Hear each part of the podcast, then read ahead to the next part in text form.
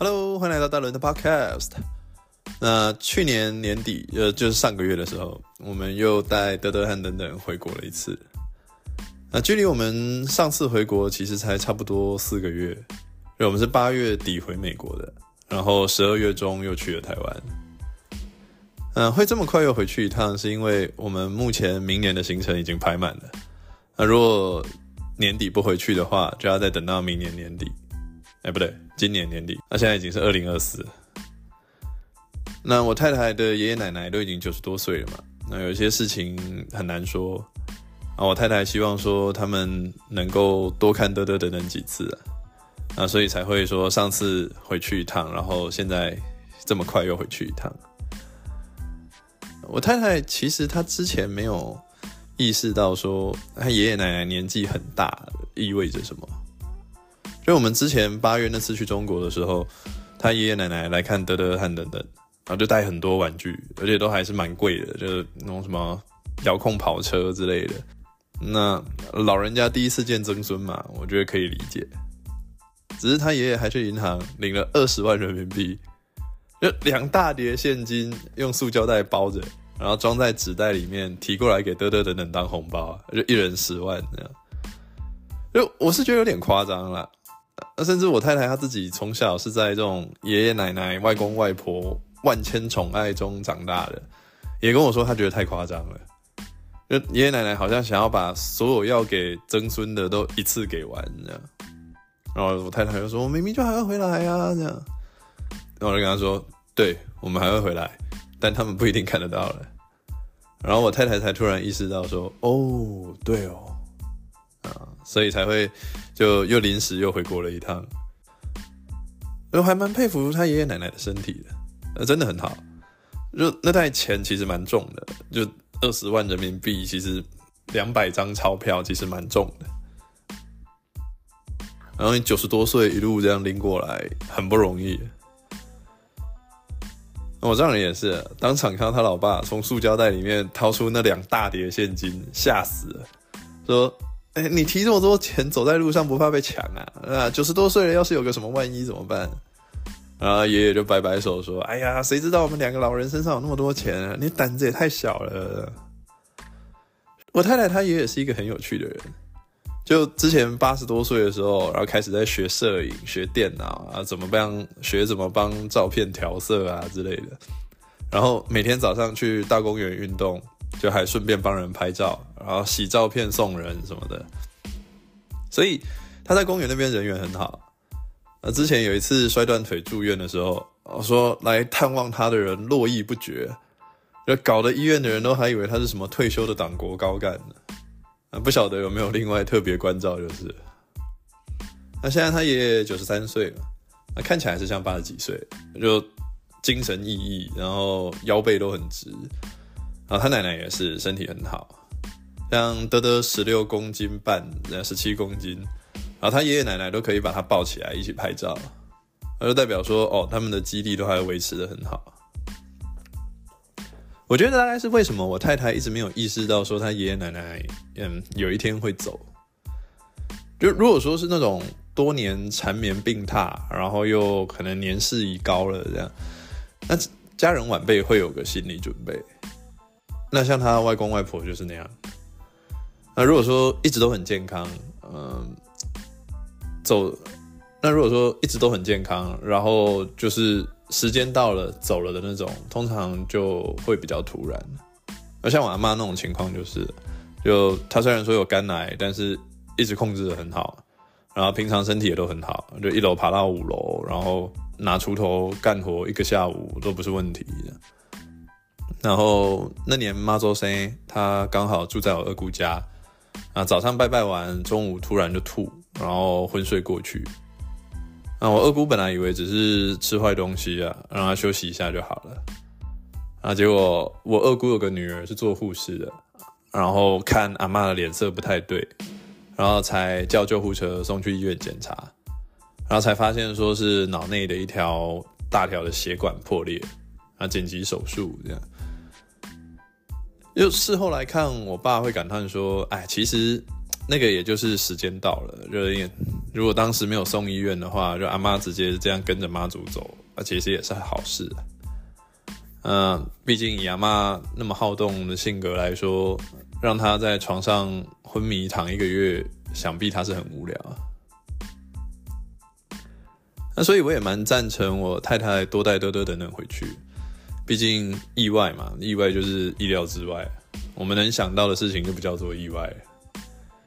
那所以我们事前能做到的，也就只有让自己事后少后悔一点吧。不过这次回去，我太太跟爷爷奶奶也聊了很多，都是他们以前没有聊过的。就聊到说，他爷爷以前在苏州的一家五金厂当厂长。然后某一次有个中央的高官来就是探访巡视，然后问大家有没有什么改进意见，或者是说需要帮助的地方。那一般人肯定是说一些就场面话嘛，就没有没有没有，就设备好，伙食好，士气好，今年产量一定再创新高。结果他爷爷还真的就很实在，就举手然后就说我要几台卡车可以跑上海拉货送货，然后我们要引入什么设备可以做某些新的产品可以外销怎样怎样。然后那个高官听一听，后来就跟他说，好，你来北京找我，我们再进一步谈一谈。他爷爷收到那个高官的身份的时候，还情不自禁的露出那种很骄傲的神情，然后说是叶剑英的太太，那当时是任像类似经济部的那种部长职位，所以才会去探访各个地方的工厂。那台湾人应该都不知道叶剑英是谁啊？他相当于郝柏村在小蒋时期的地位。可能现在知道郝柏村的人也不多了。反正他大概就是当时中共政坛的领袖之一，然后还握有相当大的军权。我觉得解严后的台湾长大的，像我这一辈，还有就是像美国长大等等，你们将来可能也会比较难以理解，就是说政治人物必须要就是展现说他握有军权，或者是有非常浓厚的军队背景这种事情，就这在我们成长的环境会比较不是那么必要，但是在当时那个环境背景是非常必要的。那虽然已经是60年前的事了，但是他爷爷讲起来还是讲得活灵活现这样。说他一路搭火车上去到中南海的时候，门卫问他说，你是谁来干什么的？然后就说他叫某某某，然后是来找这个经济部长的。然后门卫就打了电话问了以后，然后才让他进去。然后他到了叶剑英太太的部长办公室，然后在外面等没多久就被叫了进去。然后部长就问他说，你打算怎么做，需要什么？他开始说有哪些符合外销资格的五金件啊，他可以做，然后需要哪一台机器，需要多少钱，然后需要什么钢铁什么原物料，然后需要有什么车子来运送啊之类的跑上海，然后因为从苏州到上海是有一段路的嘛。部长听完了以后就打电话叫了一课的课长进去问，然后就问说，我们手上有多少卡车钢铁可以调？然后那个科长就支吾了半天说不上来，然后部长就很不耐烦的挥手，你出去你出去。然后又打电话叫了3课的科长进去问，然后这个3课科长就比较认真的就这样一条一条报了上来。然后部长听完了以后就让爷爷回苏州去等消息，然后说东西很快会到，然后又拨给他100万的经费去采购设备。那当然，在那个年代的100万跟现在的100万就不是同日而语的。那他回到苏州，没有跟别人说这件事，也没有跟他工厂的那种领导部门讲，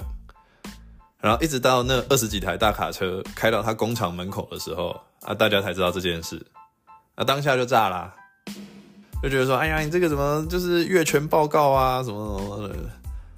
然后最后他给了上级领导10台卡车才算摆平了这件事。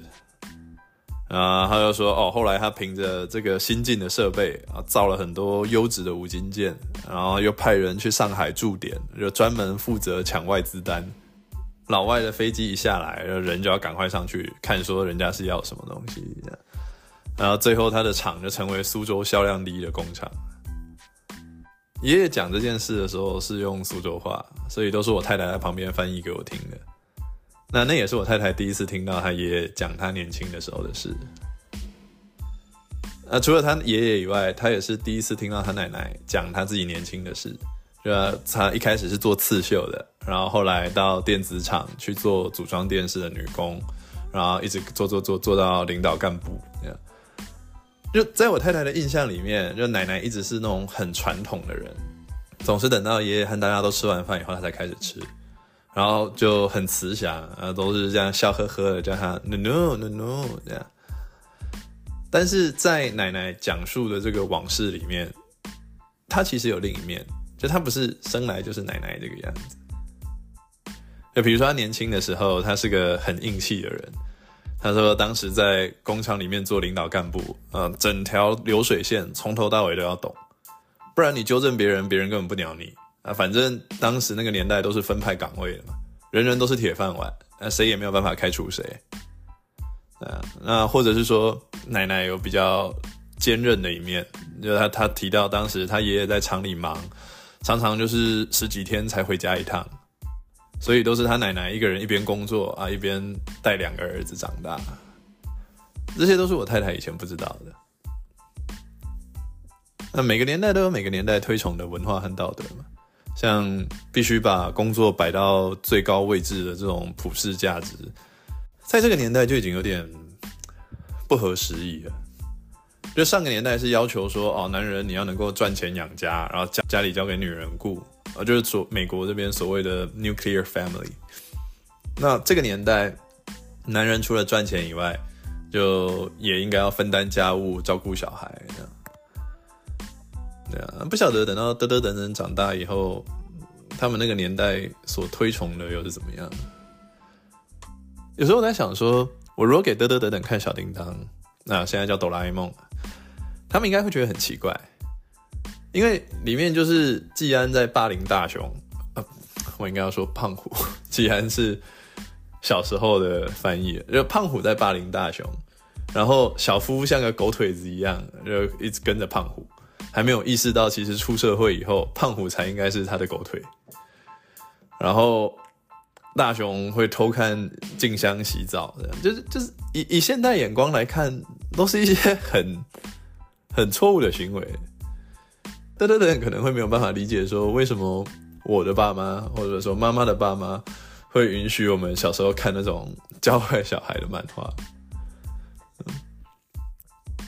这次回去也让我爸妈看到等等1岁4个月的样子，就他们没有看过等等1岁4个月的时候。这个时期变化很大，就4个月前回来还不会走，现在已经会跑，会爬楼梯，然后很会讲话了。等等最近开始说越来越多的话，他第一个会说的字不是妈妈也不是爸爸，是掉。就差不多1岁又1个月的时候吧，开始常常自己把东西往地上丢，然后低头下去看，然后再自己配音丢。那后来这几个月词汇量就增加得很快，就像鱼，然后肉，还要抱抱这种他就已经会讲了，就每次都走到我们面前，然后抬头仰望星空，张开他的小手，然后手指头抓啊抓的，然后用他很富有磁性的嗓音说抱抱。就等等的声音真的是很沙哑，就特别是叫阿公阿嬷阿嗲阿母之类的，就他叫起来的感觉跟德德很不一样。因为德德叫阿嗲是阿嗲，然后等等叫阿嗲可能就是阿嗲，就有那种黑人灵魂歌手的感觉，就很不像宝宝的嗓音。然后等等还有一个很奇怪的动作是德德从来没有做过的，就他会把一只手举得很高，通常是他的右手，然后就一直转手腕，然后一边转手指头还在那边一边抓空气。不晓得是不是说他前世练的什么鹰爪功的功法，那可能是因为这个功法的关系吧。德德对于手指头的掌握非常好，就同样差不多10个月11个月大的时候，德德吃东西都还是整个手掌抓，但等等都是用食指和大拇指粘起来，而且很小很软的东西它也可以拿起来。那只是说他手指灵活归灵活，指力真的是很强，抓人超级痛。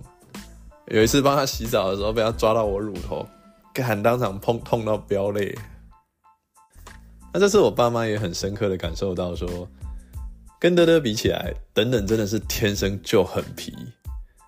就以前德德要做某些就不该做的事情的时候，就比如说转音响的那个音量旋钮，我爸只要说哦德德不要转那个东西，然后德德就会停下来。然后等等就完全没在鸟我爸的，我爸讲我爸的，然后他转他的，然后有时候还会转头一边看着我爸一边转。然后一直到有一次他不小心转到最大声，然后整个声音轰一下超大，然后吓到狂哭找妈妈这样。然后之后大概就有几天没有再去碰那个音响。那不过大概过一个礼拜以后就又开始了。就等等不只是不听阿公阿嬤，就是像我以前只要声音比较低沉一点的说德德，然后德德就会停下来，然后转头看我们。那同样我叫等等啊，等等基本上就是完全忽略，因为我不确定他是听到了装作没听到，还是说他真的就很专心在他眼前的事情，所以我得真的很凶的说等等，然后他才会停下来。可是他停手也不是真的停手，就他会持续的试探我们的反应。比如说他有一阵子很爱拿餐具敲桌子，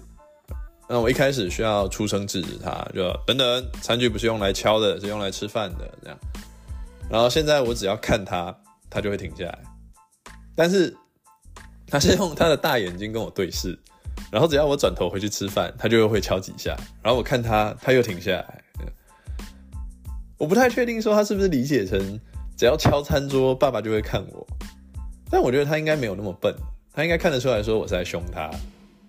只是说。我觉得他就比较白目嘛，或者说比较像一般的小孩，就非常非常频繁的在试探父母的反应。那上次回台湾的时候，我太太看到很多台湾妈妈在制止他们小孩的时候会说 no no， 啊，所以我太太就也跟着说等等 no no， 但完全没用。后来等等在跟德德玩的时候，还会伸出他小小的手指头在那边咬。然后跟德德两个人在那边互相 no no no no， 然后太太这样看着整个无语。后来他就改回用比较明确的态度，还有比较低沉的语气，然后来说直接说这样不行这样。就等等的个性该怎么说？又皮又胆小，就什么都怕，但是就是不怕我们骂。就德德有时候犯错，我甚至都不用骂，我只要看着他。看久一点他就会开始哭，而且是真哭。那等等的话，就算我们骂他，他哭几声然后一转头就不哭了。我们很幸运的，德德是老大，他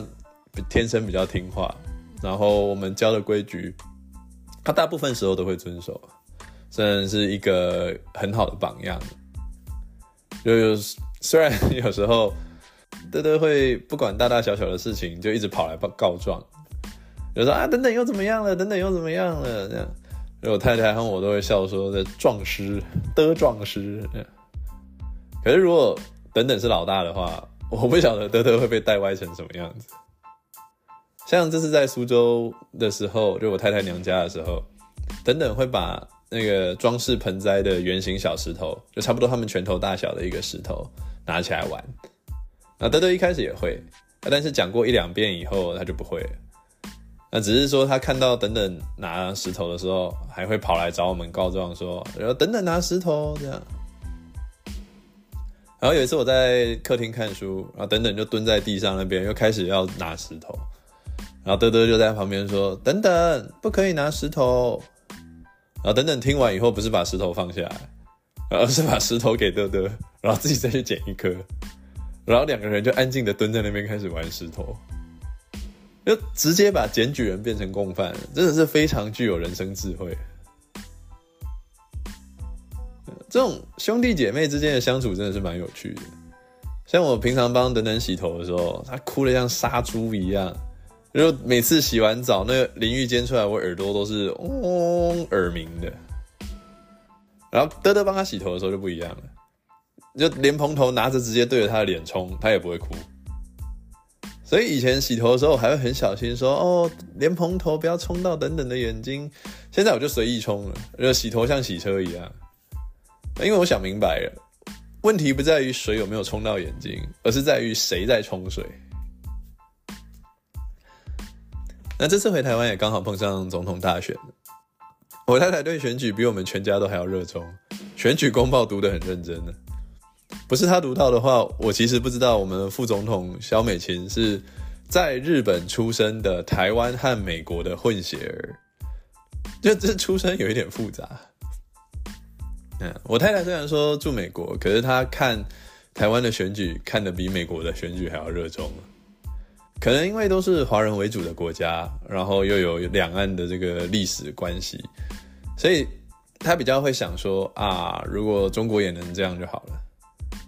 就因为选立委选总统虽然说看起来跟生活没什么关系，但是这种民主制度它落实到生活中，就让他切身的感受到很多不同。比如说像台湾这边，你市政府想进去就进去。那中国那边的话，有一次我们开车经过苏州市政府，前面都是警察和铁栅栏，有高墙大院，然后挂着一个为人民服务。然后另一个让他讶异的点是说，台湾有很多女性参政，就立委竞选海报上面都是很多是女生，然后甚至总统也是女的。那在中国那边的政坛的话，女性基本上还是作为一个陪衬副手。那我们这趟回台湾的时候，刚好碰到三组候选人都有去高雄开造势晚会，而且还是同一天，所以我就很鼓励我太太去参加，因为她一场都是2个小时，然后那一天里面刚好时间是错开的，所以可以先去国民党的，然后再去民众党的，然后再去民进党的，就一天全部跑完这样。可是我太太不敢，怕被摄影机拍到。我们全家都知道，等等又皮又没有胆子的个性是遗传自谁。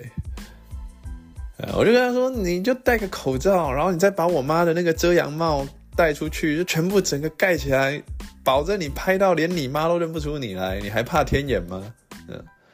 但最后他还是没有去啊。就只有在网络上看一个 YouTuber， 然后采访了3组候选人的竞选总部和造势晚会。那 YouTuber 也是一个流亡海外的中国人，叫王志安。那看完以后，他也觉得好像除了民进党，其他2党真的很难投下去。不过要回美国那天早上，他还是有跟我一起去民进党的高雄竞选总部看一看，又花了500块买了3件 T 恤。然后还在那边遇到满洲复国人士的参访团，就一群东北大叔，然后穿着黄色的背心，背面写着满洲国3个大红字，然后正面写着什么爱新觉罗普军之类的，蛮有趣的。因为我不知道他们如果说有举旗的话，是会举大清的黄龙旗还是满洲国的5色旗。不过 anyway， 台湾是台湾人的台湾，满洲是满人的满洲，听起来都很合理。可惜这一次我们回美国的机票刚好是买在投票日的前2天，所以没有投到票。在这边许个愿，希望再过4年，等等可以托给阿公阿嬷顾，然后可以带我太太去各个政党的竞选总部还有造势晚会看看。好，这集到这边，拜拜。